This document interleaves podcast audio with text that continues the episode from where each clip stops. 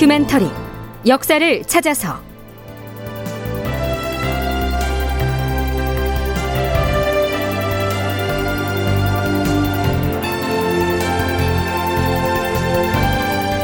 제 1019편.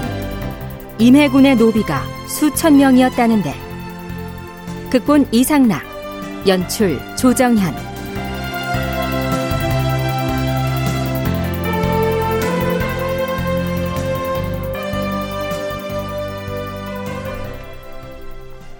여러분 안녕하십니까? 역사를 찾아서의 김석관입니다.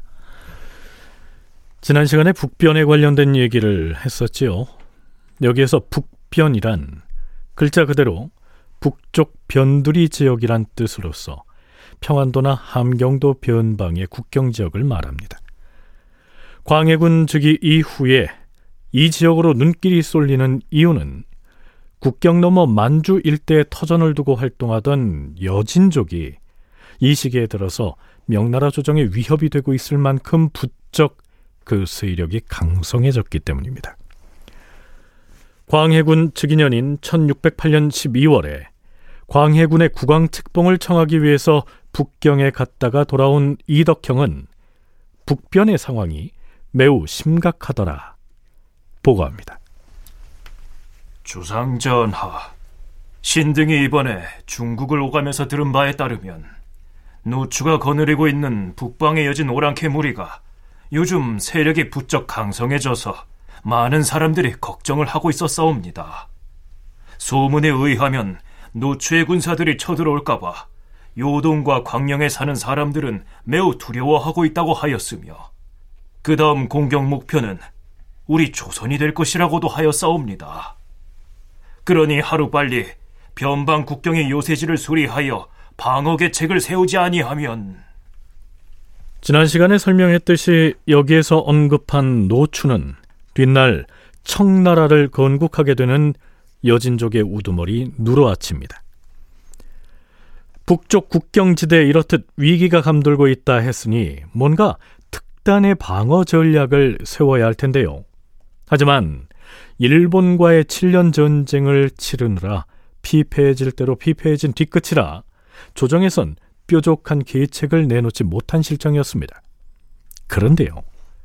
좌의정 이항복이 어전회의에서 이채로운 제안을 합니다. 주상 전하, 듣자 하니 이미 폐서인이 되어 교동에 유배 중인 임해군의 서울지배는 그가 부리던 노비가 300여 명이나 있다고 하옵니다. 뿐만 아니라 시골 곳곳에 있는 임해군의 노비들 또한 수천 명이나 된다 하옵니다. 음, 그렇지 않아도 일전에 사원부를 비롯한 여러 관서에서 임해군의 노비 처리 문제를 과인에게 아랜 바 있다.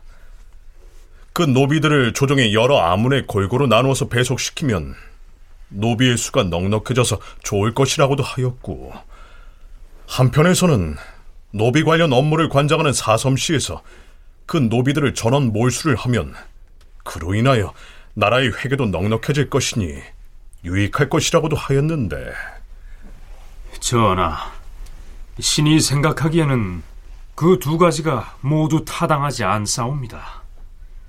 하면 좌상은 다른 묘안이 있다는 것인가? 만일 신으로 하여금 그 노비들을 처리하게 하신다면 북쪽 변방을 지키는 군병으로 보내는 것이 가장 상책이라 사료되옵니다. 어, 노비들을 북변으로 보내자. 임해군의 노비들을 평안도나 함경도로 보낸다고? 아니, 노비들을 군대로 징발한다는 것인가? 여진오랑캐 침략에 대비하자는 얘기인데 에이, 이러다가 이 모든 사노비들도 군사로 징발하자는 건 아닌지 모르겠네.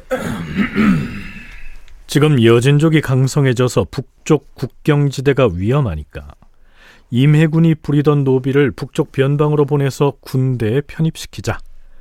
이 항복이 이런 주장을 내놓은 것입니다. 자, 그건 그렇고요. 임해군이 서울에서 부리던 노비만 3, 400명이나 됐다. 이 사실도 놀랄만 한데요. 거기에 더해서 지방에 수천 명이 더 있다고 하니까 이건 뭐 매우 놀랍죠. 서강대 계승범 교수의 얘기 들어보시겠습니다.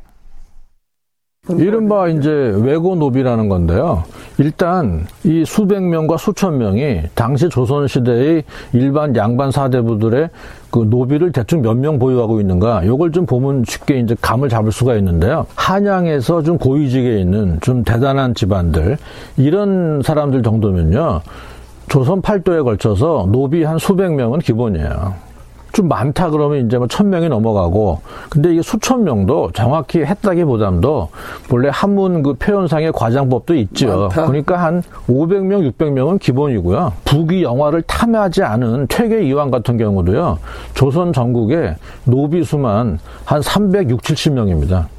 이게 탐하지 않은 사람이 이 정도예요. 퇴계 이황 같이 후세의 존경을 받는 그래서 상대적으로 노비의 수가 적었을 것으로 짐작되는 인물의 경우도 전국 도처에 360, 70명가량의 노비를 두고 있었다고 하니까요. 당시 일반적인 양반 가문에서 거느린 노비의 수가 어느 정도였는지 짐작할 만하죠.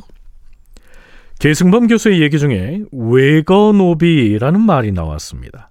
간단히 설명하면 이런 성격의 노비를 일컫습니다.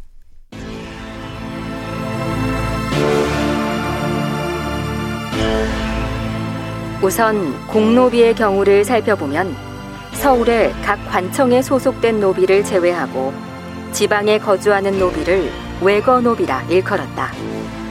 그들은 소속된 관청이 소유한 지방의 토지를 경작하였는데 신분적으로나 경제적으로 그 기관에 예속되어 있었다.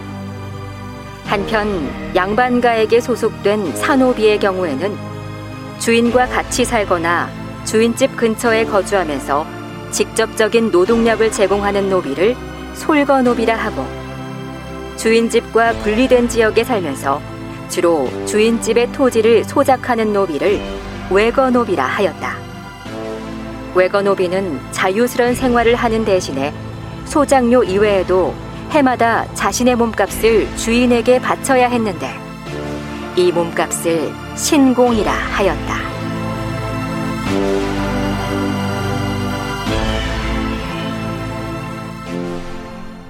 그러니까 임해군의 경우에 집에서 직접 부리던 솔거노비가 300여 명이었고 지방에 있으면서 농사를 대신 지으면서 소장료와 또 신공을 바치는 외거노비가 수천에 달했다. 이런 얘기입니다.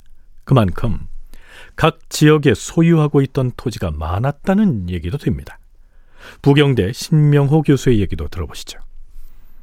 왕자나 공주가 되면 국가에서 받는 이제 그 경제적 지원이 있어요. 땅하고 논밭하고 그다음에 노비를 받습니다. 근데 이렇게 수천 명 단위로 받는 건 아니고 모든 사람이 그런 게 아니고요.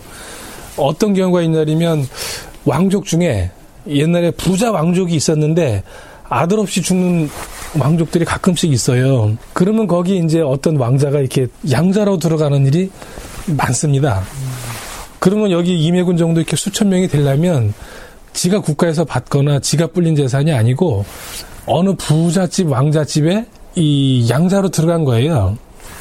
근데 그게 또 이제 광해군을 불안하게 만드는 겁니다. 형이 돈이 너무 많아. 노비들이 너무 많아. 2천 명이면요. 맘먹고 군대 만들라면 1000명 정도 만들 수 있죠. 임해군의 노비는 그 수가 워낙 많았기 때문에 국왕인 광해군으로서도 서둘러 처리하고 싶었을 것이란 얘기입니다.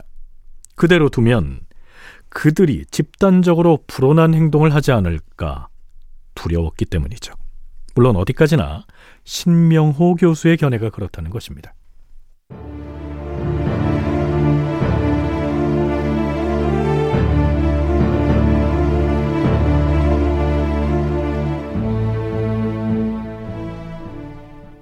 자, 그럼 이 항복의 발언을 이어서 조금 더 들어볼까요?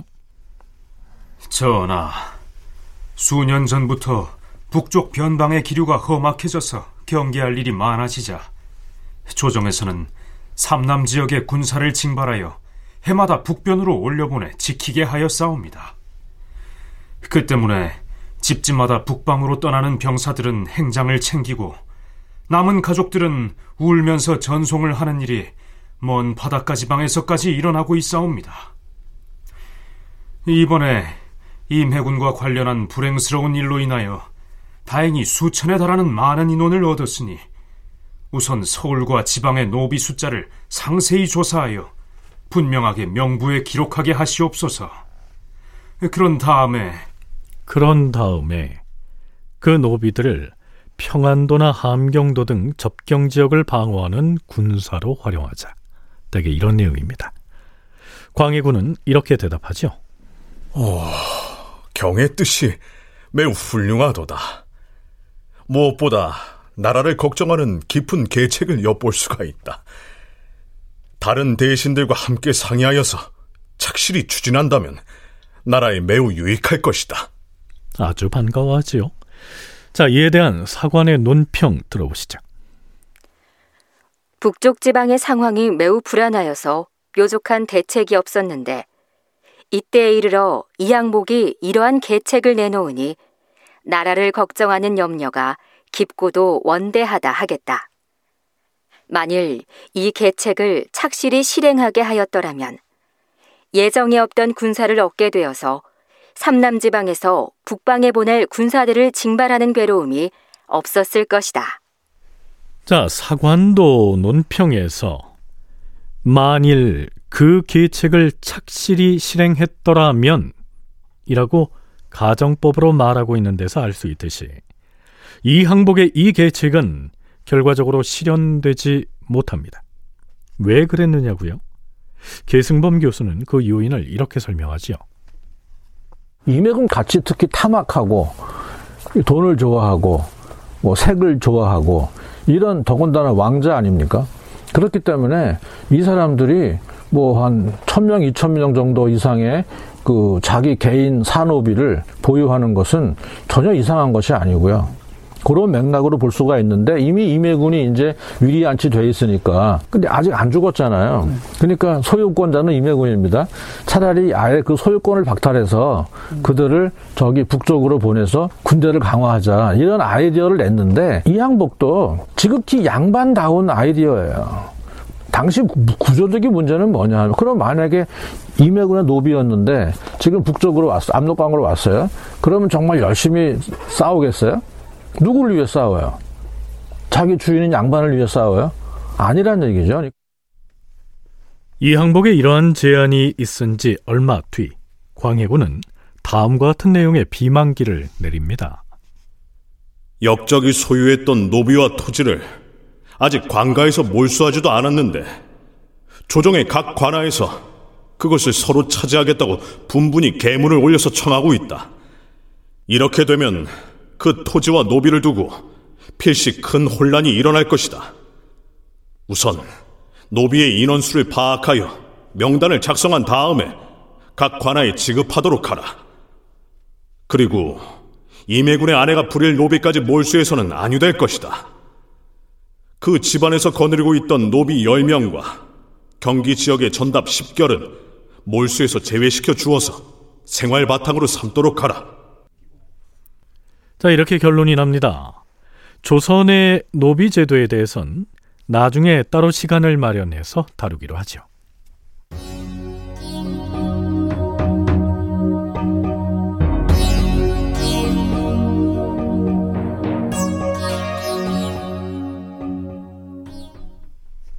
광해군 즉위 년인 1608년이 지나고 광해군 원년인 1609년에 들어도 북쪽 변방에 관련된 기사가 연이어 나타납니다.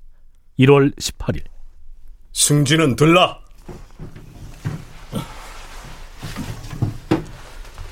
예, 주상 전하, 하명하시옵소서. 근자에 북쪽 변방으로 올라온 보고 내용을 보면 우려할 만한 사단이 한두 가지가 아니다. 지금 비변사에서는 어떤 계책을 세우고 있는 것인가? 여러 방안을 논의하고는 있사오나 아직 특별한 계책을 정하지는 못한 것으로 사료되옵니다. 얼마 전에 북병사가 올린 계문에 따르면 오랑캐의 침입을 방어하기 위해서는 군사도 증강해야 하고 부족한 무기도 갖추어야 한다고 했는데 아직 조달해 보내지 못한 것인가? 그 문제는 비변사로 하여금 전하께 고하도록 하겠사옵니다. 만약 당장이라도 급한 사태가 발생하면 어찌할 것인가? 삼남 지방의 군사라도 급히 올려보내서 구원할 계책을 미리 강구해놓고 기다려야 하지 않겠는가?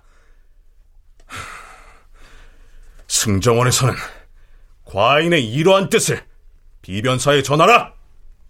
참고로 여기에서 언급된 북병사란 함경도의 병영들 중에서 북쪽 국경지대의 방어를 위해서 두었던 병마 절도사를 읽었습니다.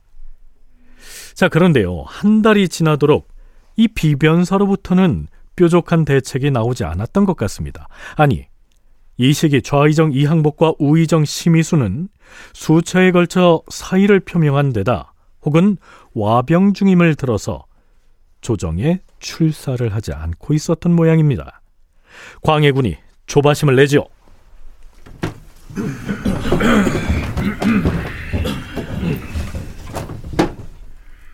주상 전환합시오.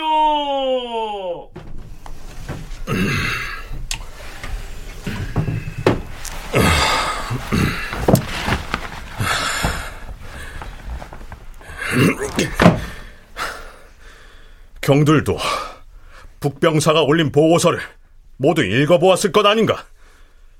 우리가 여기 앉아서 오랑캐 내부의 실정과 형편을 미리 헤아릴 수는 없으나 바야흐로 그들이 중국 조정에 위협적인 형세를 펼치고 있는 정도가 이미 극에 달하였다. 사정이 이러한데 우리의 방어태세는 어떠한가? 아뢰옵기 황송하오나 북쪽 국경 지역은 군사 요새들이 대부분 철거되어서 방어 체계를 구축하지 못하고 있는 실정이옵니다. 그것이 어찌 비변사의 당상이 할 수 있는 말인가? 송구하옵니다, 주상 전하. 비변사의 역할이 무엇인가? 적의 침입을 막아낼 계책을 세우는 것이 비변사가 아닌가? 근데 가만히 지켜보니 근래에는 비변사의 대신들이 함께 모여서 진지하게 국사를 의논하고 계획하는 날이 하루도 없지 않았는가? 그럭저럭 세월만 보내고 있다가 변방 국경을 넘어서 적이 쳐들어올 경우 그 환란을 어찌할 것인가? 아마도 이 시기에는 북쪽 변경에 대한 방어 문제에 대해서만은 어느 신료들보다도 국왕인 광해군이 가장 심각하게 여기고 노심초사했던 것 같습니다. 이러다가 북변에서 급변 사태가 날지도 모른다는 데 생각이 미치면 나는 한밤중에도 잠에서 깨어 벌떡 일어나곤 한다. 바라건대 경들은 위로는 관찰서로부터 아래로는 변방 장수에 이르기까지 혹시 그 임무를 감당할 수 없어서 교체해야 할 자가 있으면 미리 파악해서 일찍이 조처하도록 하라. 예, 주상 전하. 그리고 좌상과 우상에 통제하여서 즉시 조정에 출사하여 국가의 급한 일을 우선으로 삼도록 하라고 전하라. 나 또한 좌상과 우상이 출사하기를 기다렸다가 경들과 더불어 궁국의 일을 의논할 것이니 경들은 나의 뜻을 헤아려 조금도 게을리하지 말라. 예, 주상전하. 사의를 표명했던 좌의정 이항복과 와병 중이던 우의정 심의수는 바로 다음 날 조정에 출사합니다. 다큐멘터리 역사를 찾아서 다음 시간에 계속하겠습니다.